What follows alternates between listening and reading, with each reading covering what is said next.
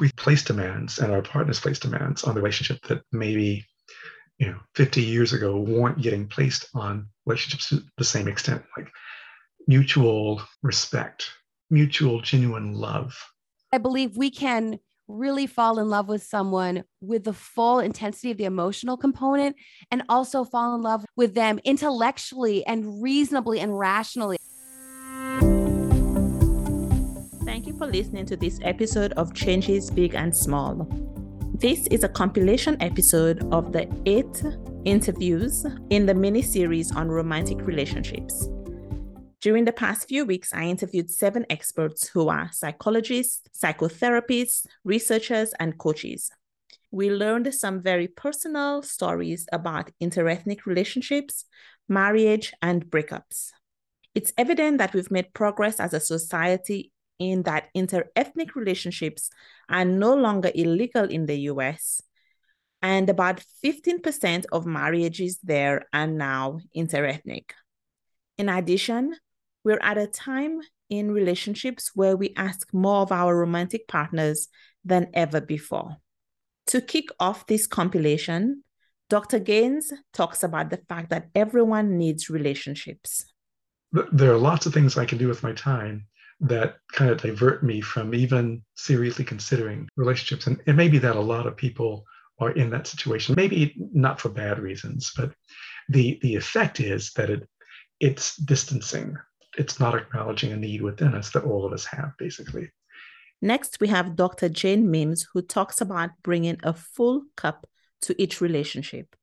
I really love that idea. I think a lot of my exhaustion in relationships, not just dating, is about always giving of my cup and not getting enough back. Relationships are not transactional, but they can deplete you or energize you. And in general, if there is no reciprocity, then they just tend to deplete you. If your romantic relationship is depleting you, I don't think that's healthy. Jane puts it succinctly and eloquently when she says, two halves don't make a whole. So if you are looking for someone to complete things in you that you want, you desire, then you'll always be wanting because you're frankly putting too much pressure on this person, whoever this person is. So you have to make sure that you have found things that you create, that you cultivate from within yourself that fill your own cup so that you have a full cup to bring to the relationship the next guest was Dr. Chuck Hill. In the interview, he shared four factors that predict relationship satisfaction and commitment, and he highlighted the areas of improvement in having a healthy relationship. Many of these ideas are discussed in other episodes in the miniseries we need to do a better job of forming a relationship, finding a suitable partner, and a better job of learning how to make it work, how to deal with conflict, how to create the conversations so we can address the problems, those kinds of things. One of these ideas is about conflict resolution. Haruna Miyamoto Borg talked about conflict resolution and about creating a romantic relationship that you cherish. She and her husband are both psychotherapists and have done group therapy for 14 years now. She shared three practical tools for conflict resolution, which I recommend you listen to the episode to learn. One thing that I took away is the importance of repair. And Haruna reminds us that every relationship is different and belongs to the people in it. I like listener to really maybe own your relationship. And doesn't have to be always perfect. Doesn't have to be always instagram pretty. It's your relationship a living breathing entity that you co-created with your partner. And i wonder you can cherish that and really own it now, this next episode had a bit of pushback from listeners. In it, Anna talked about the four archetypes in relationships. For me, the main takeaway is knowing when you're ready for a healthy, committed relationship. I asked Anna, how can someone know when they are ready? And this is what she said. the moment when you don't need somebody. So I'm happy. I am happy. I can be with you or I cannot be with you. It doesn't affect my happiness. We can be happy together or we can be happy separate. That moment, you're not looking for codependent situation. You're not subconsciously looking for love because you don't have it and because you need it. You need somebody to love you. That moment, everything switches. I love you, but I'm going to be fine without you. If you're recovering from a breakup and want to know how to make dating fun and how to avoid dating burnout, listen to my episode with Tracy Pinnock. I always like to start with the question of how do I want to feel? How do I want to feel at this time in my life? And how do I want to feel six months from now? How do I want to feel a year from now? Because by identifying how you want to feel, you can work backwards from there as to how to get there. I like how Tracy's ideas contextualize relationships within your life, the life you want to have. She also talked about relationally dating, which came up again with Dr. Anderson Abril in her empowered dating framework. I'm very big about when you're first dating, dating is dating. Dating is not a committed relationship. Those are two different stages. If you're anything like me, you also get into negative self talk cycles. It happens with relationships in the form of I'll never meet anyone that I want to commit to. Dr. Anderson Abril shares two strategies that I find useful and hope you can benefit from. Listen to the episode to learn about these strategies. Dr. Chuck and Dr. Gaines are both researchers on commitment and satisfaction in relationships. It's interesting what they found that commitment and satisfaction may or may not be correlated in relationships. People tend to be less committed to a relationship if they see more options outside of the relationship, even if that option is to be alone. From reviewing all of the different episodes, I've come up with eight tips for people in relationships. And if you're dating, don't feel left out because there are also eight tips for you.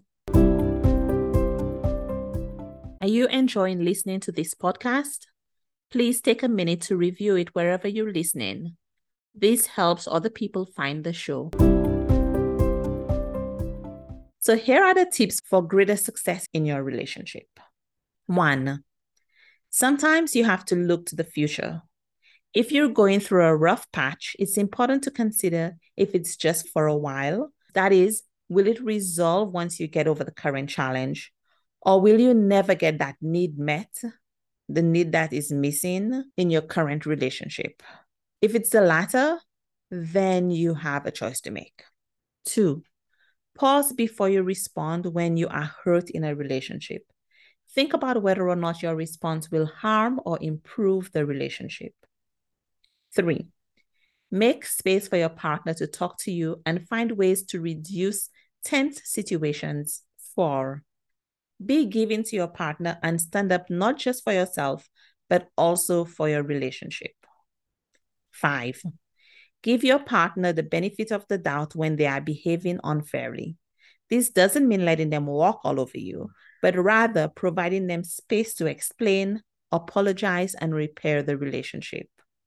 Six, learn the love language of your partner and learn how to love them in their love language. And help them know how to love you in a way that you accept love. Seven, Take care of your individual needs as well as those of the relationship. You are an individual as well as part of a dyad. Eight, have a regular date night where you and your partner can have fun together, just the two of you. Now for the tips for dating. One, what are you offering? If the other person offers that, is it enough? Do you need to do some work on yourself? Two, Know who are you and what do you want. This may be an opportunity for you to do some values work. Three, take time to get to know each other when dating. Dr. Gaines refers to this as peeling back the layers. This happens as you get more comfortable with each other and start to reveal more of yourself. It can help to spend time in different situations and environments so that you can get to see what the person's different dimensions. Four, don't rush intimacy. Let it unfold over time. Five, there isn't one right person out there. And maybe the goal should be to find Mr. Good Enough or Miss Good Enough, not Mr. Right or Miss Right. Six, be full in and of yourself. This lets you bring a full cup into the relationship, showing up as your best self and attracting someone else with a full cup.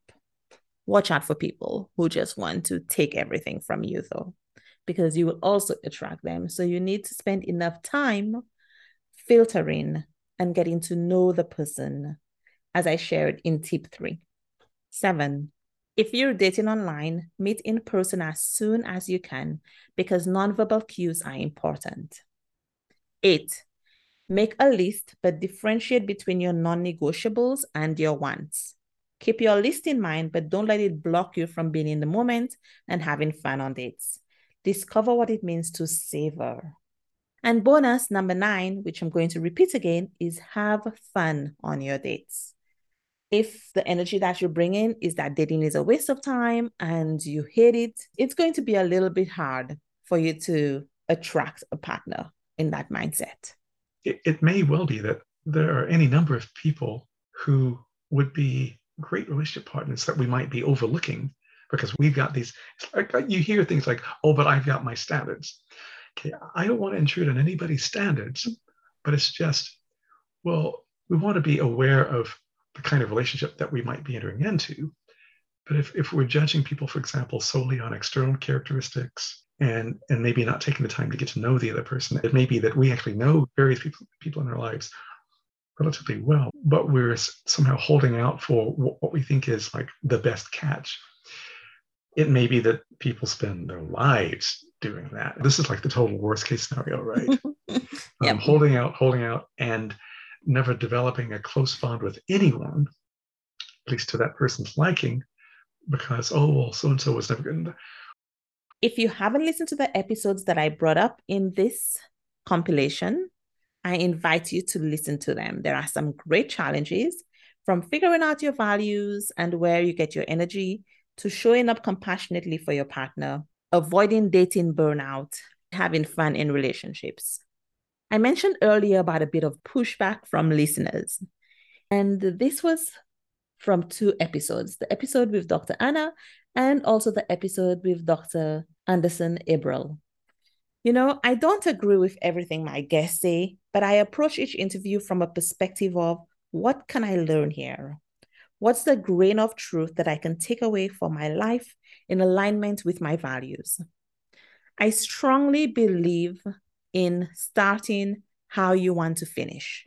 That means that if I'm going to go on a date, I'm not going to put on a lot of makeup because I don't wear a lot of makeup on a day to day basis. But I have to admit that I did once buy a wig because I thought that I had to present myself in a particular way on dates. I could not pull it off. I never actually wore the wig outside of the house because it wasn't me. I had never worn a wig before and I didn't want to wear a wig. And I was just going to do it because I felt that it would make me more attractive. If you're making compromises like that for dating, I think that that's a problem. If you don't feel comfortable in yourself, if you don't even remember who you are, I think that's setting up your relationship for failure in the long term because you're going to be presenting yourself in a way that is attractive to somebody else, but is not something that you're going to maintain. For myself, I have been in too many relationships with people showing up with cups that are half full. And that has been depleting. And this is not just in romantic relationships, but also in friendships and in other relationships. And sometimes I am exhausted, not just of dating, but also just of friendships and work relationships. And I think this is where dating burnout can also show up. How things are in other areas of your life affects how resilient you are in your romantic relationships and in the dating process. So, if there is something in your life that is just depleting you, that is taking all of your energy, it's going to be really hard to focus on having fun in dating. If you listen to the episode with Anna, Maybe I'm never going to attract a fireman because I'm not going to be clueless and I'm not going to pretend that I can't carry a heavy bottle of water. I'm never going to be a Bambi. So, like with everything else, listening to these episodes is about critical thinking. It's about deciding what works for you. What will you take away? What will you try? What will you do? That's always the invitation for you to figure out what is it that you're going to do? What is it that's right for you? Regardless of how you felt about that episode on the four archetypes, whether or not you believe in archetypes or whether or not you will put on different energies to attract different type of men, I think this is a gem and this is a worthy takeaway. This is the person you need to look for. Somebody balanced that knows how to joke, knows how to play, knows how to be serious, knows how to make a plan, has a vision, has a place for you in their life. Similarly, with Dr. Anderson Abrol's interview, it reminded me of the phrase, he won't buy the cow if you give him the milk for free. Some of you may have heard that before, or you may have even had that said to you. Really, what I think it comes down to is that you have to make your own decision. If the concept of dating multiple people is icky to you, there might be little difference in how you conduct yourself while dating versus when in a relationship. For myself, what I've noticed is that I have a very full life and I don't want someone messaging me all the time or showing up all the time if we're dating. I agree that dating is not a relationship and that the stages should be different, as Dr. Anderson Abrol said. So if you can't see or tell the line between dating and being in a relationship, because you act the same in both cases, that's a red flag for me. Dr. Anderson Abrol says, we remain empowered by remaining very committed to our full lives. And that's what I wish for everybody who listens. I wish you to have a full life that is empowered, that is fun, that fills you up with positive energy and excitement. To end this episode, I'm going to iterate the invitation from the last episode in this series, which is to start with values. When we better understand which values are core for us and then what we mean by that, what kind of behaviors do we need to see to know that we are honoring our own values and that the person we're getting to know also honors their values.